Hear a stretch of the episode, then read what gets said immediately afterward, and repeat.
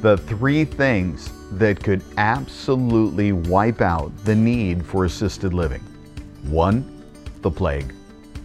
I don't think it's coming back to you. Two, expiration date. Everybody, when you hit 50, they knock you off. Done. They'll do that in Hollywood, but I don't think they're going to do it in real life. And the third would be everybody stops growing old. Now, I just gave you three reasons why assisted living will stop right now, but the reality is none of those things are going to happen. It is an unstoppable silver tsunami of seniors.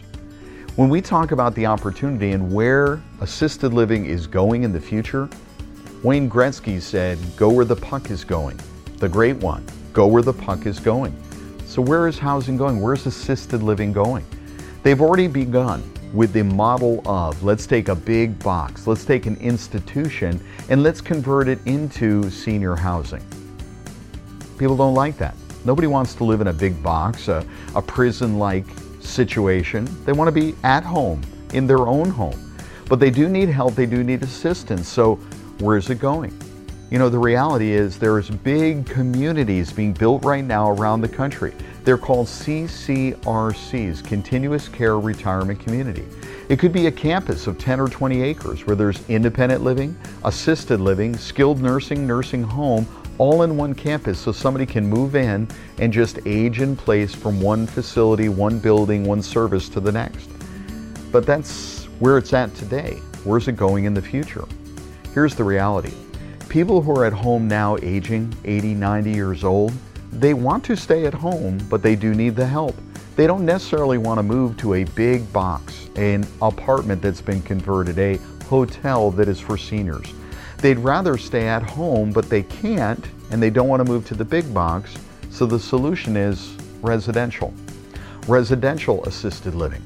You know, right now when we talk about governments and how they either encourage or inhibit business, well, they're encouraging assisted living. They're actually changing rules, laws, and regulations to make it better for. I'm here in Arizona, and in Arizona, there's training that's required for caregivers, and they realize there's such a demand and such a need that the state has actually lowered the requirement for training for those caregivers.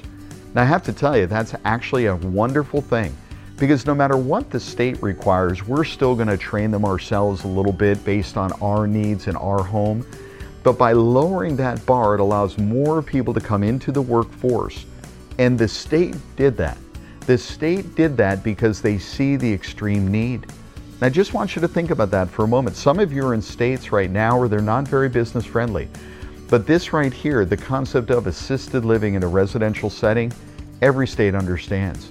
They love the seniors. They want them to survive. They need their care to be taken care of, and there needs to be alternative solutions.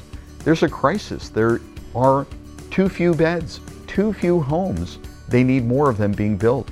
They need people like me and potentially you to help be a part of the solution. So, where is assisted living going? It's moving into the home, in the residential setting. In a home that is, yes, there's a license and there's rules and regulations, but it's a much better setting than it is in a big box. It's preferable to the senior and to their family. One of the best reactions I ever get is when a family comes to our home to do a tour.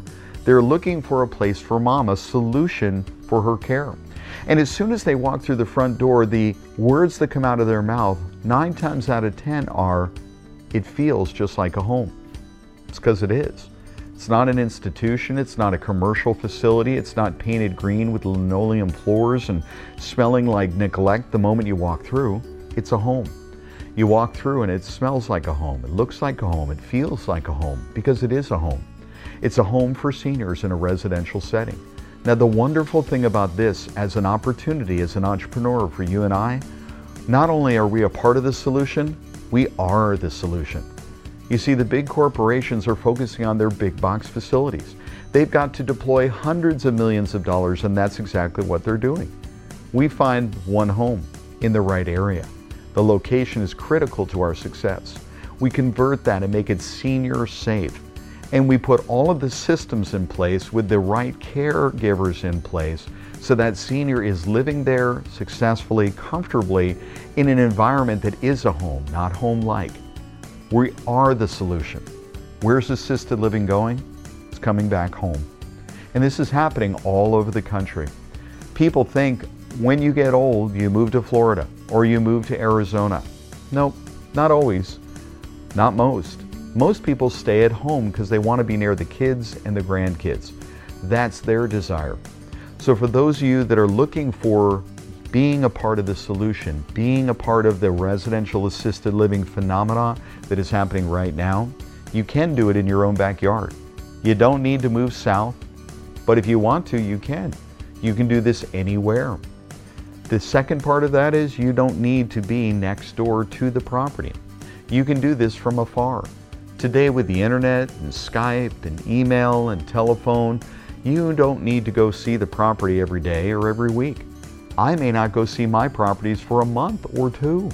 As a matter of fact, the time when I'm typically there is when I'm bringing students just like you to the homes to see it from the inside out.